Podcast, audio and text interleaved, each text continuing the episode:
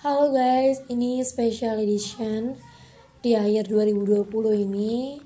uh, Kebetulan banget suara gue serak, jadi makanya tadi gue langsung buru-buru take podcast biar ya terabadikan aja suaranya. Soalnya gue cempreng banget kan, dan jarang suaranya jadi berat kayak gini gitu. Dan emang ada yang pengen gue bahas juga. Banyak sih, kayak tiap hari tuh ada hal yang pengen gue omongin, cuman gue mager dan gue kayak bingung flow ngobrolnya nanti gimana, mana gue sendirian kan. Uh, kalau untuk hari ini gue mau sharing tentang multitasking.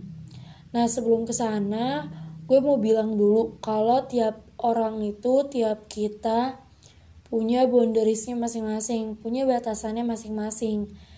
Contohnya gue nggak tidur sampai pagi, biasa aja. Gue tetap fokus ngerjain tugas, gue tetap fokus mengerjakan sesuatu. Tapi gue tahu ada orang yang nggak bisa begadang, yang jam sepuluh tuh udah nggak fokus, jam sepuluh tuh udah capek, udah ngantuk kayak gitu. Dan perbedaan itu tuh nggak apa-apa banget. Yang masalah itu lo nggak kenal sama diri lo.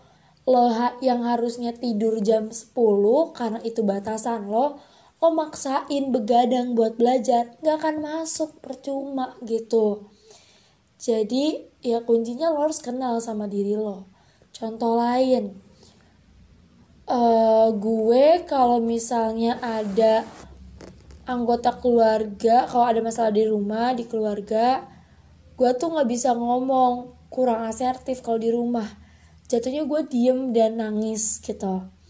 Tapi ada juga gue tahu orang-orang yang kalau dikasih tahu sama orang tuanya tuh ngebentak, e, ngelawan, atau ya asertif lah setidaknya gitu, yang positif gitu. Ya it's okay juga gitu. Yang jelas lo harus kenal diri lo.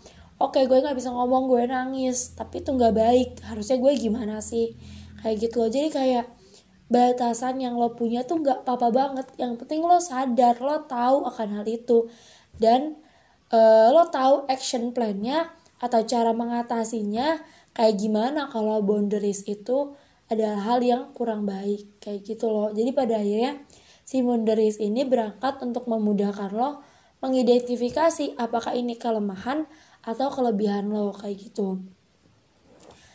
Kenapa akhirnya gue bahas ini? Tadi gue udah sempat singgung karena si multitask.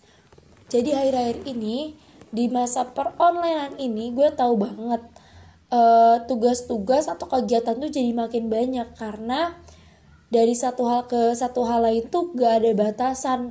Kayak tinggal matiin Zoom masuk lagi, tinggal matiin Zoom masuk lagi, jedanya cuma beberapa second gitu. Sedangkan kalau offline lo ada proses perjalanan, lo ada uh, pesen Grab dulu, pesen Gojek dulu, ada mampir kemana dulu, itu butuh waktu gitu. Jadinya jedanya tuh lebih kerasa, istirahatnya lebih ada dibandingkan online gini.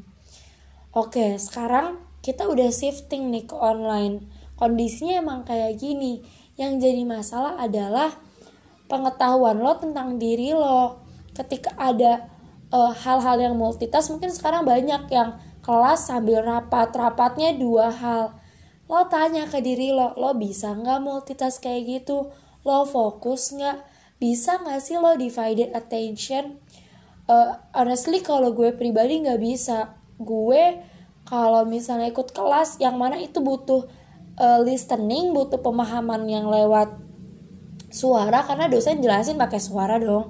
Terus ada visualisasinya gue juga. Di lain sisi gue rapat yang butuh uh, fokus pakai suara juga, itu nggak mungkin menurut gue ya. Kayak nggak bisa melakukan itu secara bersamaan.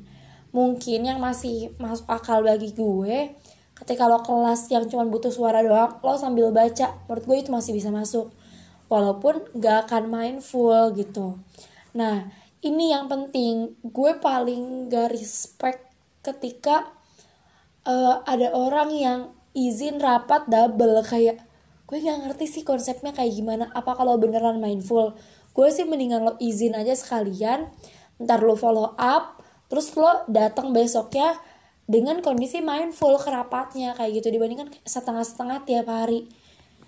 Hah gitu deh. Tapi gue gak tahu, mungkin lo emang cerdas di atas ambang. Jadi kayak ya udah emang hebat multitasknya, ya is okay juga gitu. Terus yang jadi masalah selanjutnya adalah lo ambil banyak peran karena si online ini merasanya e, bisa-bisa aja melakukan banyak hal dalam satu waktu. Yang pada akhirnya lo bakal demote juga, bakal burn out, e, terus ujungnya dimension-dimension di grup gak bales, banyak hal yang lo skip, banyak hal yang lo tinggal, dan tugas lo jadi di backup sama orang lain. Gue kasih tahu itu gak bijak menurut gue. Ya gue gak tahu sih persepsi lo kayak gimana. Gue gak tahu juga reasoning lo apa melakukan itu. Tapi ya tetap aja apapun reasoning lo, itu tetap gak bijak. Terlebih lo gak ngasih tahu kondisi lo kayak gimana. Di chat sorry-sorry tapinya gak ada tindak lanjutnya. Ya gitu deh, maksudnya kalau uh, gue pribadi gue gak bisa ngambil banyak hal di satu waktu. Yang pertama gue gak akan maksimal jalanin tanggung jawabnya.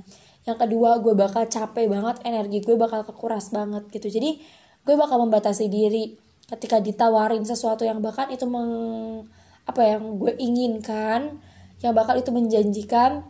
Tapi di kondisi ini gue nggak memungkinkan, gue nggak akan ambil. Dibandingkan gue ambil, tapi gue ngecewain orang di sana. Yang yang ada gue malah nggak dapat kepercayaan lagi di masa yang akan datang kayak gitu sih. Udah itu aja sih yang pengen gue sampaikan sebenarnya. Maksudnya kalau emang lo gak bisa, lo gak mampu, jangan diambil. Karena lo bakal nyusahin orang lain dan jelas diri lo sendiri.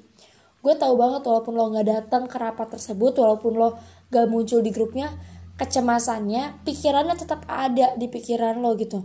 Aduh gue gini nih, aduh gue gak sempat bales, aduh kayak ada perasaan bersalah, bercampur pikirin tanggung jawab yang lain. Itu malah campur aduk dan gak jelas. Udah sih kayak gitu aja pengen gue sampaikan hari ini. Kayaknya gue lebih cocok jadi penyiar radio dibandingkan podcaster, tapi gak apa-apa. Thank you so much udah dengerin, semoga ada sesuatu yang bisa diambil. See you in the next podcast, bye.